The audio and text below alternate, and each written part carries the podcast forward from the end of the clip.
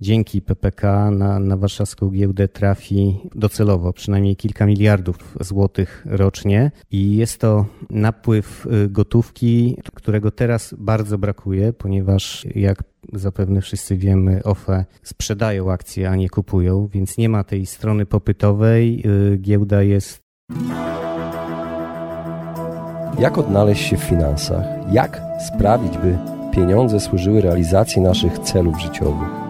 Na te oraz inne pytania odpowiadają goście podcastu Po ludzku o pieniądzach, którego partnerem jest Generali Investment TFISA i który mam zaszczyt prowadzić. Nazywam się Radosław Budnicki, na co dzień prowadzę podcast Lepiej Teraz i nie jestem internetowym guru zarabiania. Rozmawiam tylko po ludzku o pieniądzach z ekspertami, którzy zrozumiałym językiem tłumaczą zawiłości finansów i to, jak sprawić, by pieniądze nam służyły, a nie nami rządziły. Serdecznie zapraszam.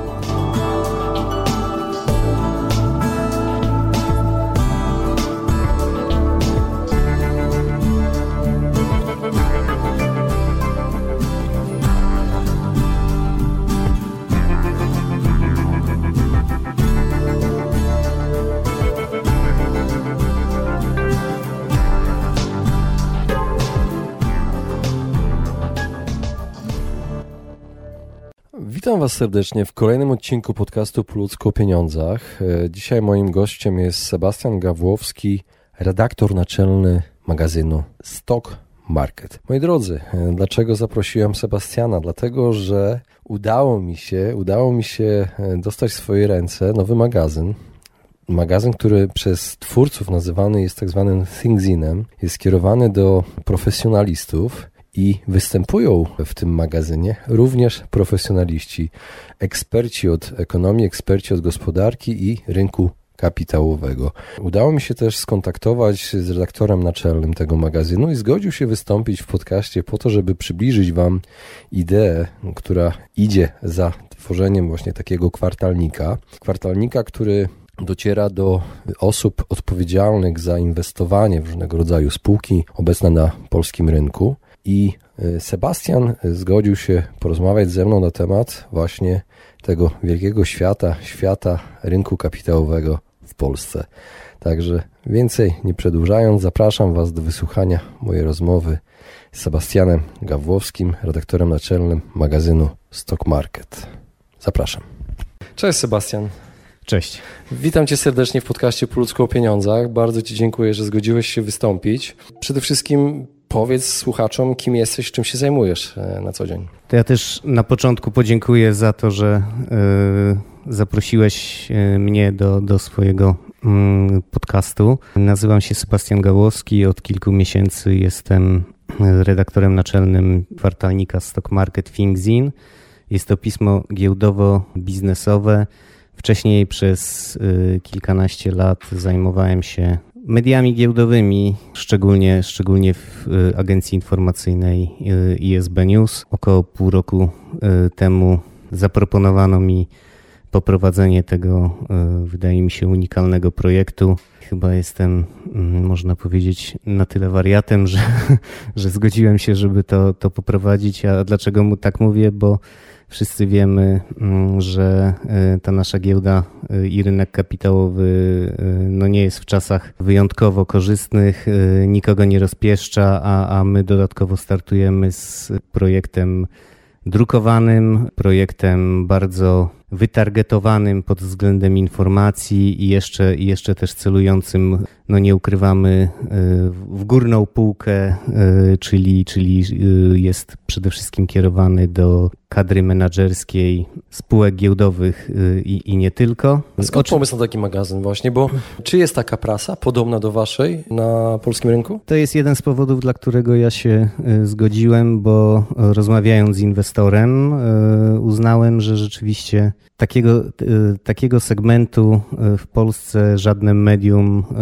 szczególnie drukowane, bo, bo to nas interesowało, nie reprezentuje, czyli jest dużo mediów, które zajmują się giełdą, rynkiem kapitałowym, czy rynkiem finansowym, czy, czy finansami E, nawet osobistymi, w takim wymiarze, mm, powiedziałbym, codziennym, koncentrującym się na aktualnościach z dnia na dzień, a może nawet z godziny na godzinę. Natomiast e, inwestor stwierdził, że, że chciałby poczytać o tej giełdzie coś, co ma charakter ponadczasowy, i, I, zgodziliśmy się, że takiego, takiego pisma na polskim rynku nie ma i stąd, stąd decyzja o, o sprawdzeniu, czy y, tego typu projekt odnajdzie swoje miejsce. Sebastian, ja widziałem ten magazyn. Powiem Ci szczerze, przyjrzałem niektóre artykuły, niektóre są na takim wysokim poziomie merytorycznym, jeśli chodzi o wiedzę też ekspercką.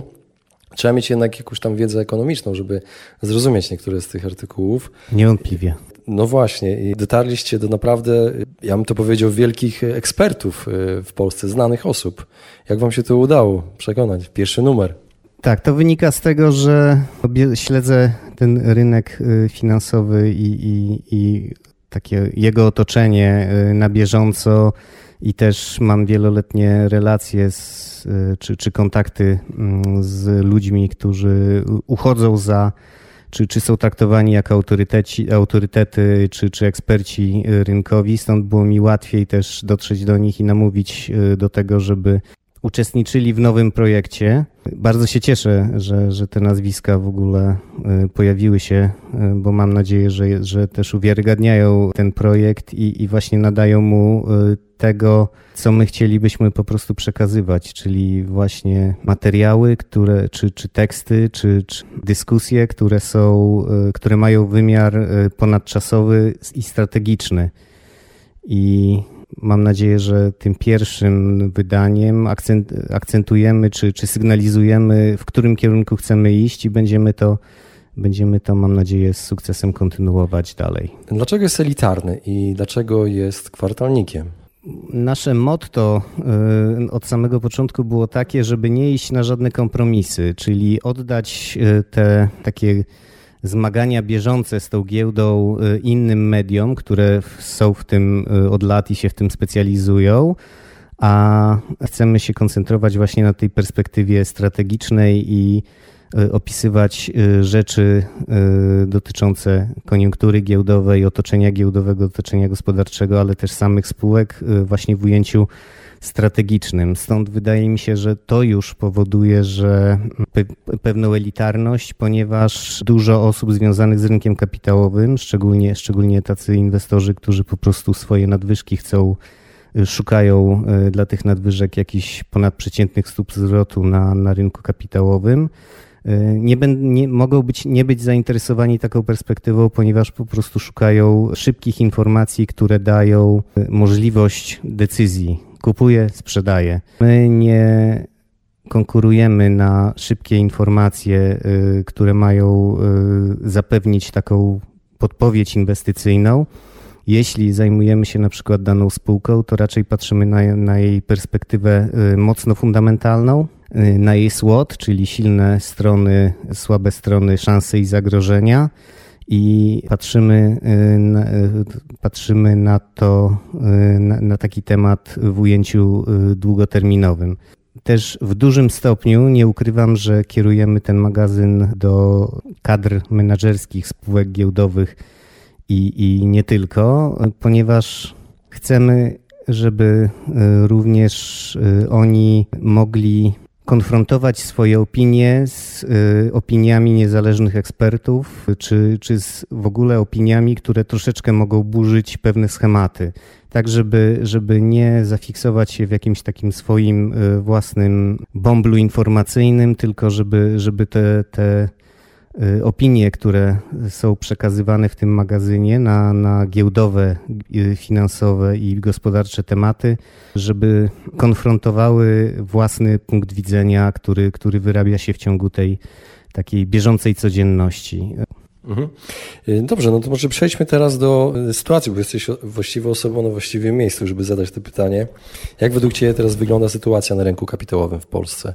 Sytuacja na rynku kapitałowym ogólnie można powiedzieć, że stanowi y, duże wyzwanie. To już nie są te czasy, kiedy warszawska giełda przynosiła wysokie stopy zwrotu i była kojarzona z atrakcyjnym miejscem do inwestowania. Z drugiej strony, patrząc z perspektywy strategicznej, i to też był jeden z powodów, dla którego zdecydowaliśmy się na odpalenie tego magazynu, jest to, że spodziewamy się i, i to też sygnalizujemy w pierwszym wydaniu, kilku przełomów. Przełomu technologicznego, chociażby jeśli chodzi o warszawską giełdę, czyli, czyli mm, tego, że chce ona stanąć w takim wyścigu technologicznym wyścigu zbrojeń w ujęciu wręcz globalnym, czyli chce inwestować w technologie, które mają jej zapewnić dalszy, y, dalszy rozwój nie tylko jako operatora y, rynku akcji, ale y, będzie szukała swoich szans y, właśnie mm, jako firma oferująca rozwiązania technologiczne. Tam chyba jest pierwszy artykuł w magazynie na ten temat. Tak, czytałem. tak, dokładnie. Wywiad, wywiad z prezesem giełdy y, odnosi się właśnie do tego technologicznego wyścigu zbrojeń i tu giełda chce podnieść rękawice. Drugi przełom, jaki też sygnalizujemy w jednym z tekstów, który jest u nas zamieszczony, to przełom, który można nazwać, y, tak jak nazwaliśmy to w tytule artykułu, czyli koniec straconej dekady. I tutaj jeden z naszych autorów, dr y, Radomski, y, na bazie swoich badań pokazuje, że w jego ocenie trendy demograficzne w tym momencie zmieniają się z negatywnych, dlatego określa tą poprzednią dekadę jako straconą, ku pozytywnym. E, oczywiście nie zakładamy, że to będzie jakiś bardzo dynamiczny wzrost czy poprawa tej piramidy demograficznej, natomiast ona będzie o wiele korzystniejsza niż dotychczas i na tej bazie on e, ogłasza e, rozpoczęcie cyklu, wzrostowego cyklu demograficznego, który będzie sprzyjał nie tylko polskiej gospodarce, ale też przełoży się na warszawską giełdę i o tym przełomie dużo pisze. Tak, widziałem ten artykuł, tam są nawet wykresy historyczne cykli demograficznych. Tak, tak. On pokusił się rzeczywiście na, długo, na długoterminowe, długoterminowe wykresy, które pokazują, że znaczy w ten sposób, w ten sposób te, można powiedzieć na bazie swoich badań on, on po prostu y, przedstawia argumenty za tym, że w okresie kilkunastu lat ten trend będzie sprzyjał warszawskiej giełdzie i że będzie ona właśnie y, na tym w jakimś stopniu korzystać. Nie nie pokuszamy się o to, żeby tam sygnalizować czy prognozować jakieś y, gwałtowne hossy i inne tego typu rzeczy, bo wiadomo, że rynek ma, ma też inne wyzwania przed sobą. Natomiast jeśli chodzi o ten czynnik, to, to y, on kształtuje się w tym momencie o wiele bardziej korzystnie niż w tej minionej dekadzie i jeszcze trzeci, trzeci ten przełom, który również sygnalizujemy kolejnym tekstem, tym razem y, doktora Bartosiaka, to przełom geopolityczny, czyli, czyli tektoniczne zmiany, które mają obecnie miejsce, jeśli chodzi o, o globalną politykę. Wydaje mi się, że w tym momencie na polskim rynku no, jednym z największych ekspertów, którzy, którzy śledzą te, te zmiany jest właśnie dr Bartosiak i on zaczyna e, tekstem, mam nadzieję, że dobrze powtórzę ten tytuł, to jest Cień geopolityki nad strategiami firm. Rozpoczyna u nas e, swoją opowieść właśnie o tym, że, że ta geopolityka zmienia się tektonicznie i jak, jaki może mieć wpływ na, na firmy ale też na, na tak naprawdę życie każdego z nas. Teksty są w mojej ocenie e, fascynujące. Y, otwierają naprawdę szeroką perspektywę na, na wiele rzeczy, konfrontują y, z własnym takim zastanym spojrzeniem na to, co się dzieje, no i, no i tak jak mówię, sygnalizują te, te w, moje, w mojej i w naszej ocenie y, bardzo ważne przełomy, z którymi będziemy mieli do czynienia w nadchodzących latach, a które wcześniej nie były aż tak mocno akcentowane w jakimś dyskursie czy, czy, czy w rozmowach dotyczących giełdy, gospodarki, no i finansów. Sebastian, wykorzystam tę okazję, bo powiedziałaś o tych e, sytuacjach, które się dzieją teraz i wykorzystam tę okazję, że rozmawiam z ekspertem. Czy mógłbyś powiedzieć, e, jak ta cała reforma emerytalna, która jest e, teraz, według Ciebie wpłynie na rynek kapitałowy? Oczywiście zgadzamy się, że to jest bardzo trudne pytanie i tak naprawdę można jedynie mieć nadzieję na to, że ta reforma przyniesie pozytywne efekty i dla gospodarki, i dla finansów emerytalnych społeczeństwa, i dla giełdy. Dlaczego dla giełdy? Mamy do czynienia z wieloma szacunkami, które mówią, że dzięki PPK na, na warszawską giełdę trafi docelowo przynajmniej kilka miliardów złotych rocznie i jest to napływ y, gotówki, którego teraz bardzo brakuje, ponieważ jak zapewne wszyscy wiemy, OFE sprzedają akcje, a nie kupują, więc nie ma tej strony popytowej. Giełda jest, czy, czy koniunktura y, jest w tym momencie odarta właśnie o, ten, o, o tą stronę popytową. I no, wielu uczestników rynku myślę, że liczy na to, że właśnie pieniądze z PPK przy oczywiście mm, odpowiednio wysokiej y, partycypacji, bo to jest, to jest wskaźnik też, który trudno oszacować, a, a też wiemy, że wiemy, że od niego, mm, czyli uczestnictwa w, w tym programie wiele zależy. No właśnie, chciałem się zadać pytanie dotyczące osób, które uczestniczą w programie PPK na jakie wiadomości powinny takie osoby zwracać? giełdowe, na jakie wiadomości w ogóle? Wydaje mi się, że tutaj, jeśli chodzi o takie bieżące informacje, no to to, to, to co się pojawia w internecie czy w mediach codziennych, y, stanowi bardzo dobrą podstawę do tego, żeby wyrobić sobie opinię. Wiadomo, no, że ciężko, ciężko to y, szacować y, twardymi liczbami, natomiast system emerytalny musi być. Y, wiemy, że skłonność do oszczędzania wśród Polaków nie jest wysoka. Ludzie raczej nie myślą o tym, co będzie za te kilkadziesiąt lat raczej, raczej te pieniądze, które zarabiają, wykorzystują na swoje codzienne y, potrzeby, na swoje, na swoje codzienne wydatki, y, więc państwo musi myśleć i organizować ten system, który, który ma zapewnić jakiś poziom emerytur w przyszłości. Obok czystego systemu państwowego, czyli ZUS-u, jest ten system, który wcześniej był y, próbowany jako y, OFE, który z perspektywy czasu się nie sprawdził, kolejnym programem, który ma, ma go zastąpić i, i ma szukać szans w tym, żeby zwiększać emerytury odchodzących w przyszłości na, na ten zasłużony odpoczynek jest PPK. Wydaje mi się, że, że biorąc chociażby pod uwagę te trendy, które opisał, są opisane u nas, u nas w pierwszym wydaniu, w terminie czy w horyzoncie y, minimum kilkuletnim, jest szansa na to, że wraz z tym pozytywnym y, cyklem demograficznym sprzyjającym giełdzie, plus y, napływom szacowanym w ramach PPK, plus też oczekiwanej cyklicznej przewadze rynków wschodzących nad rynkami zwiniętymi, czyli większym zainteresowaniu globalnego kapitału właśnie takimi rynkami jak Polska, jest szansa, że będzie te, te, nasze oszczędności będą rosły y, razem y, z rynkiem kapitałowym. Jesteśmy tutaj umiarkowanie y, optymistycznie nastawieni, czego wyrazem jest chociażby to, że zdecydowaliśmy się na odpalenie tego magazynu, żeby opisywać te trendy. Dobrze, jeszcze mam do Ciebie pytanie dotyczące y, bardziej osobiste, dla Ciebie takie, takie już na koniec. Gdybyś dziś y, zaczynał swoją przygodę zawodową z zarabianiem, co byś y, zrobił teraz z pieniędzmi swoimi i mając tą wiedzę, jaką masz teraz? Jak byś je zainwestował wtedy, gdy zaczynałeś? Możesz tak. Chciałbym, chciałbym mieć y, tą wiedzę czy, czy doświadczenie, które mam wtedy, kiedy zaczynałem, natomiast. Y, A co byś zrobił? Kupił y, akcję Banku Śląskiego pewnie. I, I kilku innych bardzo, bardzo dynamicznych spółek, które przez te lata przyniosły no, bardzo atrakcyjne stopy zwrotu. Y, no, maszynę czasu mieć, tak? Taki żeby mieć maszynę czasu, tak. To, to, to byłem wtedy następcą Warrena Buffetta w Polsce, dokładnie, dokładnie. Nie no, jest kilka rzeczywiście, jest kilka y, absolutnych sukcesów, y, jeśli chodzi o te ostatnie y, 20 lat na warszawskiej giełdzie. No myślę, że spółka LPP, czyli, czyli operator sieci Reserved, y, która wchodząc na giełdę kosztowała bodajże 40 złotych a, a obecnie jest to, jej kurs jest około 7,5 tysiąca złotych za akcję, no to o czym świadczy.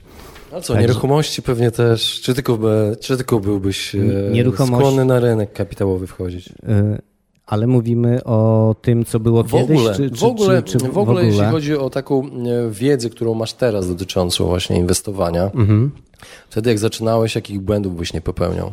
Nie mówimy o konkretnych nazwach, bo to, mhm. bo to wiadomo, to są science fiction, ale, ale myślę bardziej o takiej wiedzy ogólnej. Na pewno wydaje mi się, że powstrzymanie takiej y, chciwości zysków i niecierpliwości, czyli zapanowanie nad tym, to jest największa zaleta, y, jaką może mieć inwestor i wydaje mi się, że że stąd właśnie ten wspomniany Warren Buffett y, jest guru inwestorów, bo po prostu wygląda na to, że że ten, ten już zaawansowany wiekowo pan, ale faktycznie patrzy na to wszystko z tego strategicznego dystansu, y, o którym. Długoterminowo naprawdę. Tak, tak. On nie, on nie patrzy na to, że te zmiany mogą być gwałtowne podczas sesji.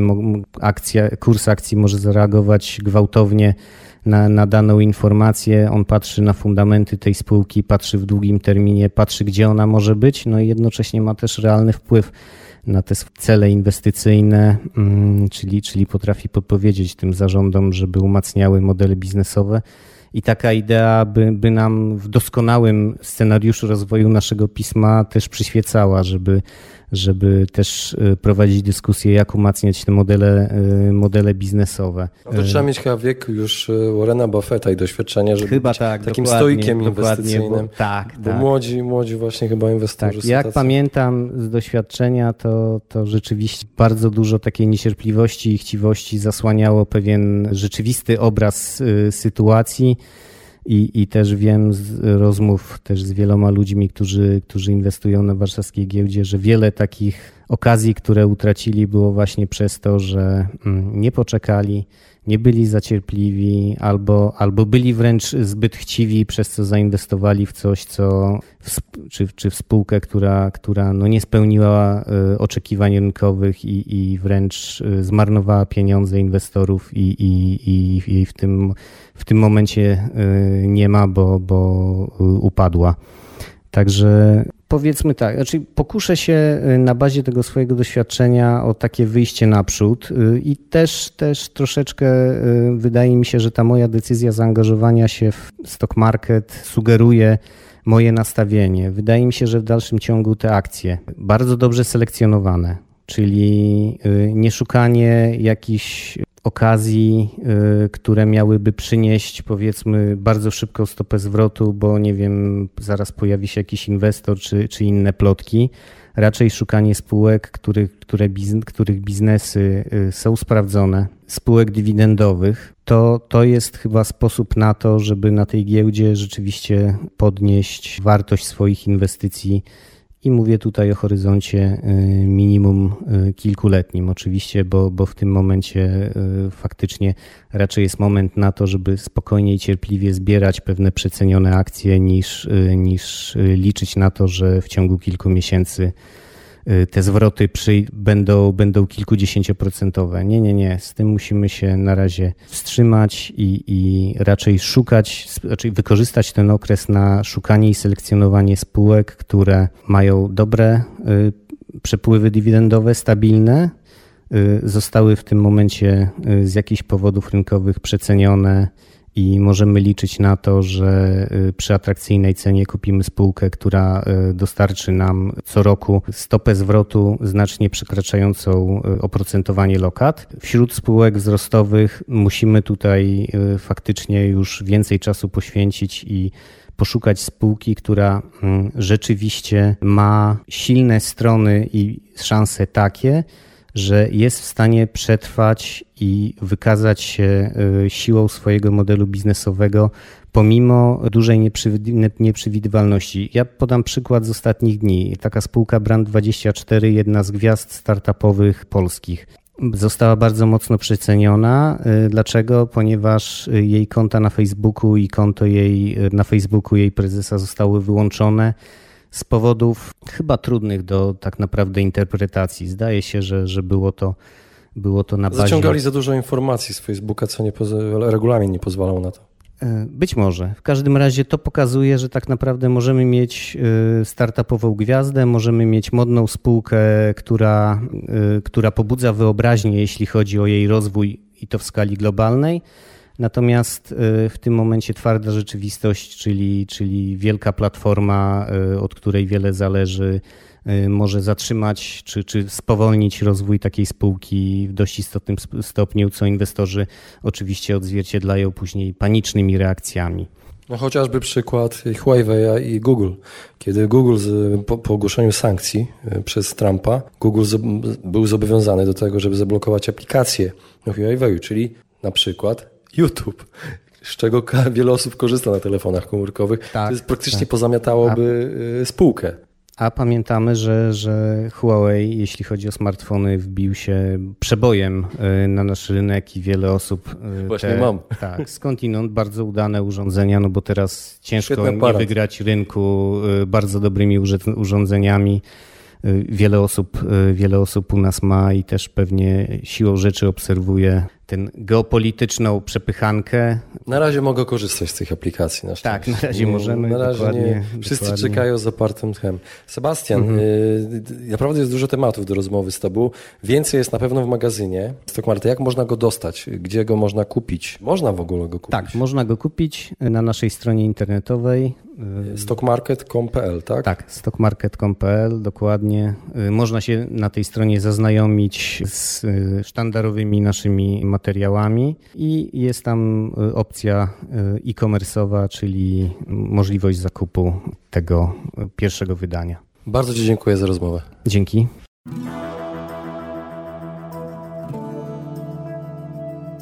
Właśnie wysłuchaliście podcastu Po ludzku o pieniądzach. Mam nadzieję, że Wam się podobała rozmowa.